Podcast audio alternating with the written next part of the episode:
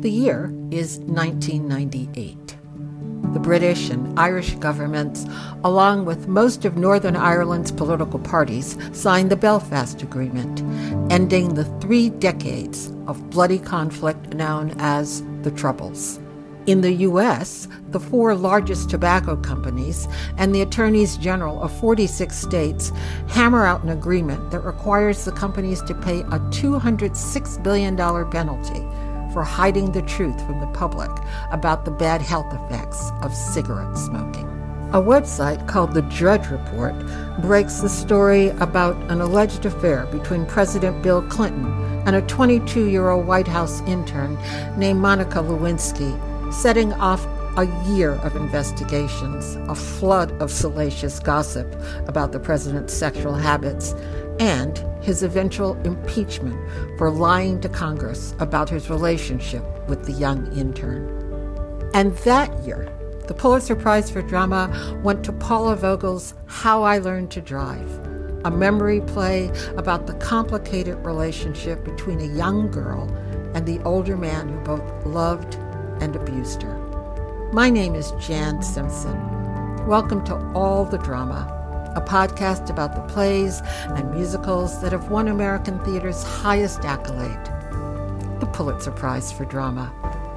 How I Learned to Drive came out seven years after the issue of sexual misconduct was pushed out into the open when an attorney named Anita Hill testified before Congress that Supreme Court Justice nominee Clarence Thomas had sexually harassed her. But the play came out four years before the Boston Globe published its series of articles about the sexual abuse of children by priests in the Catholic Church. The stories by the Globe and others prompted a national reckoning about the sexual exploitation of children in all parts of society, including religious institutions of all faiths, groups like the Boy Scouts and Little League teams, and within families. The stories also made the public aware of the concept of grooming. That's when adult predators pay special attention to needy kids, creating the opportunity for those adults to eventually take advantage of those young people. The adult in How I Learned to Drive is Uncle Peck. He's the only one in a working class family to recognize and encourage the intellectual and social aspirations of the young girl they call Little Bit.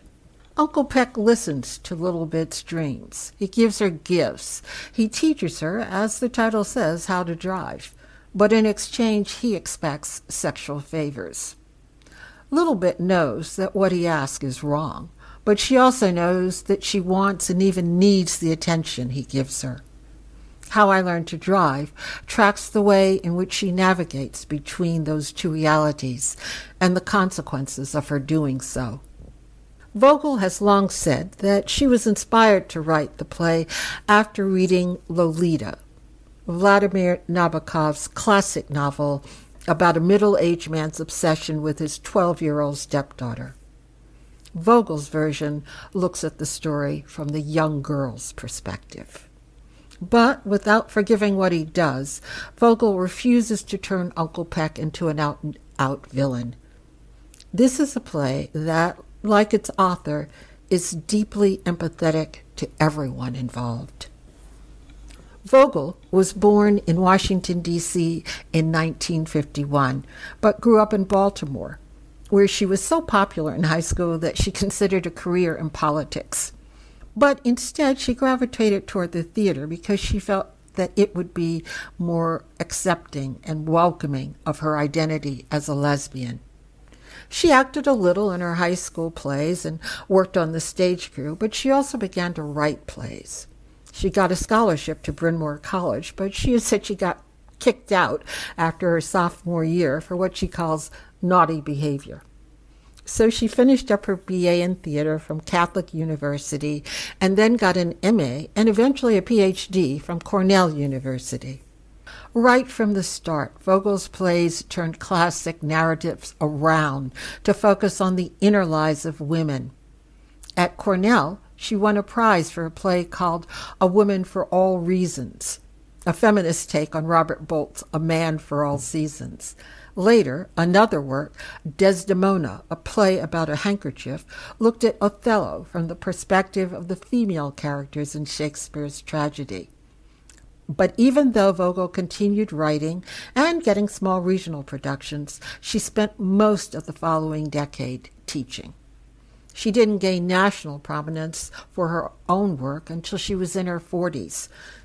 The show that did it was The Baltimore Waltz, a play about a brother and sister's mysterious trip through Europe that is revealed to be the fantasy of the sister whose sibling has died. It was inspired by the grief Vogel experienced after her older brother and longtime champion Carl died from AIDS. The Baltimore Waltz won the Obie for the Best New Play of 1992 and opened a whole new chapter for Vogel. How I Learned to Drive arrived six years later and won just about every award in sight. Another Obie, the Outer Critics Circle Award, the Lucille Lortel Award, the Drama Desk Award, and of course the Pulitzer. But it is only now, in 2022, that the play will get its Broadway debut. Its original stars, Mary Louise Parker and David Morse, will reprise the roles of Little Bit and Uncle Peck when the show opens in April.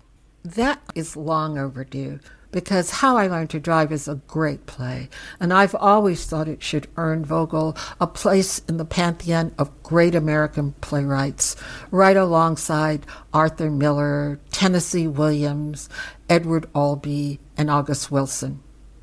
But Vogel, who didn't get a show on Broadway until she was 65 when her wonderful play Indecent opened in 2017, may end up with an influence on American theater that extends even further than those male masters.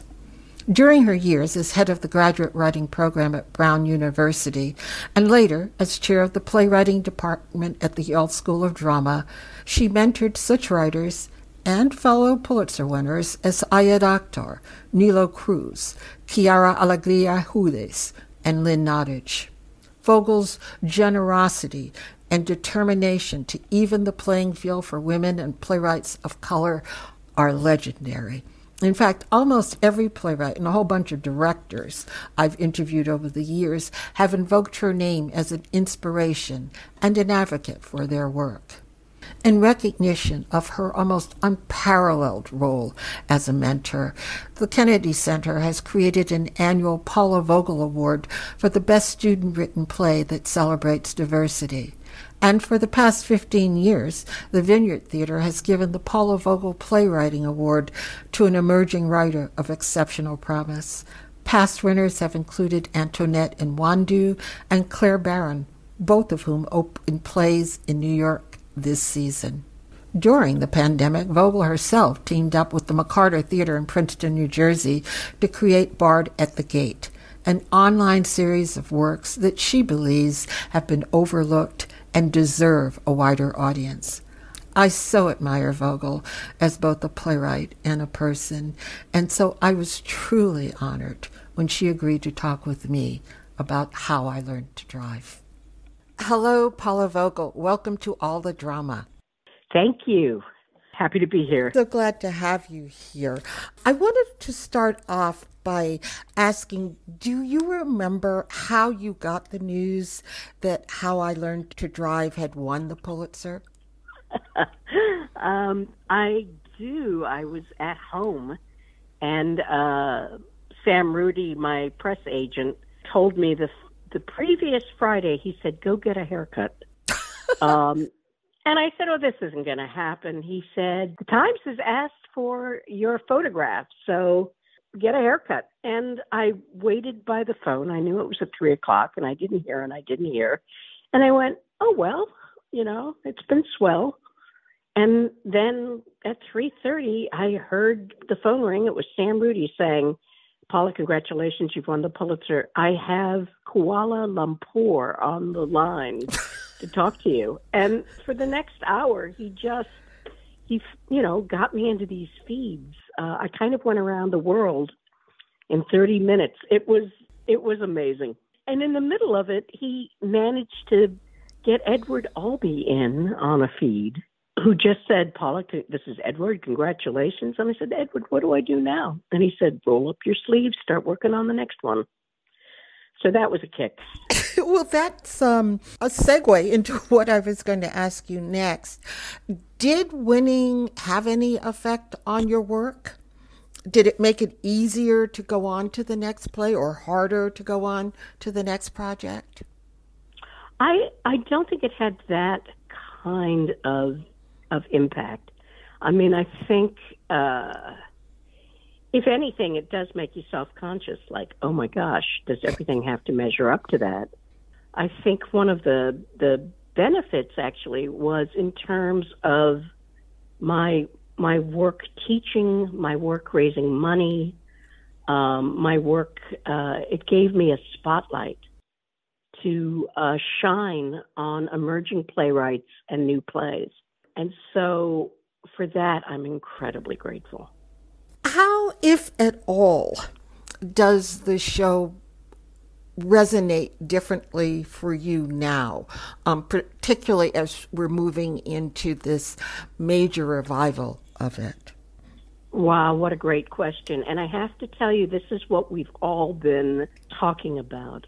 I know that there are still many, many, many productions being done on campuses and small theaters and abroad. I mean, it's been translated a lot. The thing that I think for me, I'll know I'll know how it resonates with the first audience. That's kind of significant in that we're all looking at this as a reexamination and not as much as a revival. It's very, very rare in the American theater, first of all, for women to get revivals while we're alive, but secondly, to have the cast. Yes. The the actors who who created it. I wish I had a, a dime for every time someone said, "Oh my God, I saw the original cast and I'll never be the same." Well, these artists have spent 25 years doing extraordinary movies and films and plays, and they are in a different place in their lives as well. So when we get into the rehearsal room, we're telling a story based on those journeys. And the biggest shift is that we've gone from perhaps referencing Anita Hill to referencing Christine Blasey Ford. And by that I mean you know, when we opened, people weren't talking about sexual predation in children. This was before all of the movies like Spotlight, um, and people weren't prepared in the audience.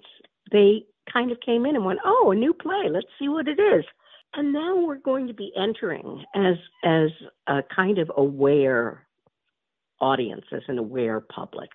And I think that the the the journey that we're asking everyone to take is in this present moment. Let's process this together. You know, when you sit down and you write something, you think, well, this isn't going to be very pertinent 20 years from now. Because I'm writing about something that's in our midst that we're not paying attention to. It's sort of like, you know, the Women's Project back in the 70s when they started thinking, well, you know, in another 20 years, there won't be a need for a women's project uh, as a theater doing women's plays. And of course, it's as pertinent today as as when we were working on it at the vineyard. One of the, the things that has always struck me from that first production was the empathy that the play and that you uh, show toward Uncle Peck. And I wondered, did you always know that you were going to have this sort of sympathy toward him, or did that evolve as you were writing the play?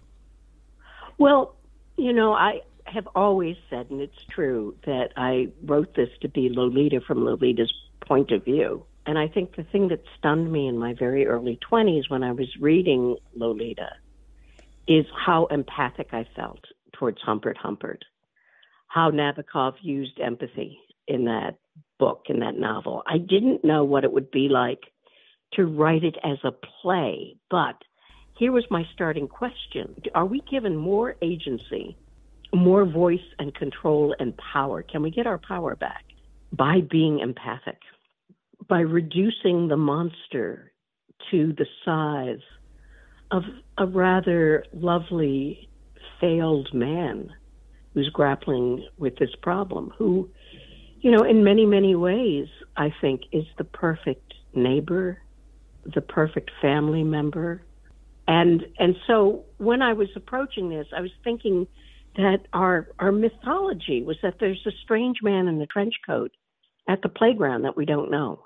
And in truth, as you read the stories and the statistics, it turns out, of course, that they're family members, they're um, friends of the family, they're next door neighbors who look and seem and and act perfectly normal, um, supportive of the family. So I knew from the get go that this was going to be empathic. I didn't realize how empathic I'd feel. You know, I discovered that in the writing of it.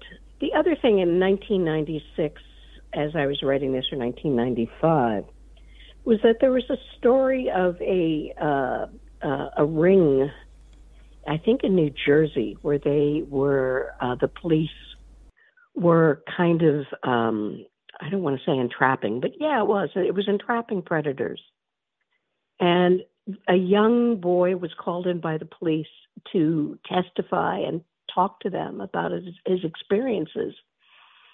And the young boy didn't want to. He felt such a grief and a guilt at turning in this this man who had abused him, but had also been someone who paid attention to him, who had been a father figure, who told him he was worth something. You know, it's a very, I think, mixed bag of an experience for for many children being called forward because they're being asked by a legal system to put things into black and white. Well, that's what I was I was going to ask you. It it moves a little bit away from the play, but over the, the, these past 25 years, have we learned anything as a society about how to deal with these men? Well, I think uh, it's interesting. When we first got together in the room, I said, I've got a tagline for how I learned to drive. And they said, What is it? Uh, and I said, It takes a village to molest a child. So everybody laughed, and of course, we didn't use that. But have we learned anything? I think what we've learned is that you can't expect children to be vigilant. You can't expect teenagers to be vigilant it takes the family and neighbors and teachers and church and you know the church and rabbis and it takes the community to be vigilant because we're really dealing with a state of of ignorance and innocence that can be manipulated. So in all of these situations someone either didn't pay attention or just turned away as an adult. I don't want to give anything away, even though the play has uh, been around for 25 years. There are people who have not yet seen it, but there is a scene later in the play when the main character, Li'l Bit, sort of replicates Uncle Peck's behavior with uh, a high school student. And I've always wondered why did you include that? I think I wanted to show how very easy it is to, for all of us, in situations where we as adults or older people, you know, and again, let's be mindful that we are also looking, as a society, we're looking at someone in their early 20s dating someone who's 17. How, how very, I think it easy, easy it is for us not to hold on to borders. And and it is very easy because there is affection on the side of the adult uh, at times. Now, this is not all cases. And one of the things I want to caution is that the play hopes to say to to have two forgivenesses. One is what the forgiveness of the character Uncle Peck, but most of all, the forgiveness is for ourselves as children. Hmm. Um, that that complication of guilt and gratitude and affection, when I think so many of us may be being mentored or groomed is the word. I want us to have a forgiveness of self because the borders are very, very porous. And I don't think there's a single member of the audience who does not know this experience in some form. It may not be actualized, but of course we feel desire in our childhood and in our teenage years. We should not be feeling guilt as as adults when we look back. So in many, many ways, I feel like this is a way for us to come together, um, have a forgiveness and an understanding of self in, in childhood, and reduce the monster from his mythic proportions to someone who's human, um, someone who doesn't need to control the rest of our lives. Mm-hmm. Um, and it's it's interesting. I mean, when we when we look at, for example, Christine Blasey Ford's uh, accounting in front of the world of her experience when she was in high school. With now Justice Kavanaugh. With now Justice Kavanaugh. Does our coming together release the power of the memory? I think it does. This is the play's Broadway debut but it has been done so many times, so many places, as you say, around the world. Does having it come to Broadway mean something extra or special? I have to say yes. You know, I just had my Broadway debut debut uh, four years ago, I think what we're witnessing right now is a moment in time when we're bringing women playwrights to Broadway, um, whether it's Alice Childress, Trouble in Mind, after her death, or whether it's an upcoming production of Adrienne Kennedy when she is in her 90s. So, what does it mean? It actually makes, I think, uh, a, an argument that the play belongs in the American canon um, it gives it a kind of credential. Um, it gives it a visibility. Now, the thing it probably won't be doing is giving me, as a younger writer, a platform from which to write for television and film. The the access that Broadway gives to film and television, I think, is extremely well known. And for young men or for men who have a transfer um, within the life of a play, um, it gives them that access. So this has been a glass ceiling, and I have to just say, last night I I, I wrote on Twitter to Lynn Nottage to say, "Oh my God, thank God that we have an African American woman playwright who has a show, a play on Broadway, a musical on Broadway, and her opera based on her play Intimate Apparel, opened last night. So I never thought I'd see the day um, where uh, women are starting to be this visible. Well, you've been not only a trailblazer, but also an advocate. And I think all of us want to thank you uh, for that. You've always been generous when talking about your plays to talk about other people's work and to advance other people's work. And your plays stand by themselves as wonderful works, but the advocacy you do is also greatly appreciated. So thank you for all of that. May may I put in a a, a brief plug? Yes, of course. Something that I did when we shut down the rehearsals of How I Learned to Drive in 2020 is I went home and I thought, okay, well, we almost made it to Broadway. And what do I want to do? Uh, this virus may have my name on it. And I thought, oh, I don't want to shuffle off my mortal coil before I see these plays that I've encountered that have either never been produced or were produced once in a tiny theater and then disappeared. So I called up my friends and I said, Do you think we can do this? And we produced four plays last year at uh, on a series called Bard at the Gate. Yes. we're now in our second season and we're partnering with the amazing McCarter Theater. And this year, our production values have gone up.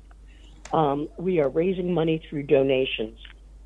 And I am convinced that by doing these plays, which are extraordinary, primarily by women writers, writers of color, uh, writers uh, with disabilities, writers who are GBLQT, we're, I, we're, we need to shine a light here, particularly for, for example, high school students or college students or people who live in small towns and can't get to New York or can't get to a regional theater.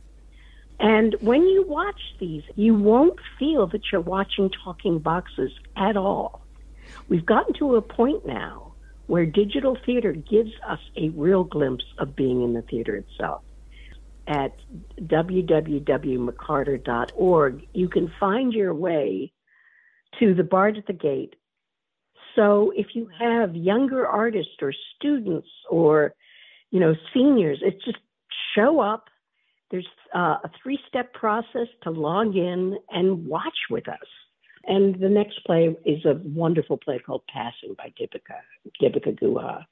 So I'm hoping that we can continue this and change the visibility of theater, go around the gatekeepers, and get an extraordinary diversity of writers. There's a there's a point in time where we want to say, you know, it's wonderful to do, always wonderful to see Our Town, Glass Menagerie, Death of a Salesman.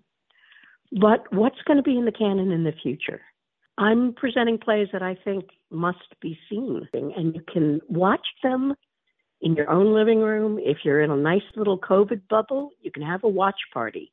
We're starting to have watch parties at public libraries and churches. There's more than one way to have a community, even in the midst of COVID.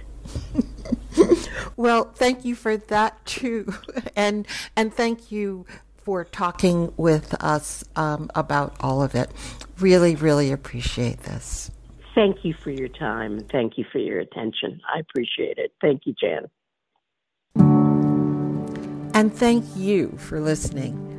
I hope you'll come back next time and that you'll listen to all the other Broadway radio podcasts. And if you aren't already doing so, that you'll consider making a contribution to support our work, which you can do at patreon.com slash Broadway Radio.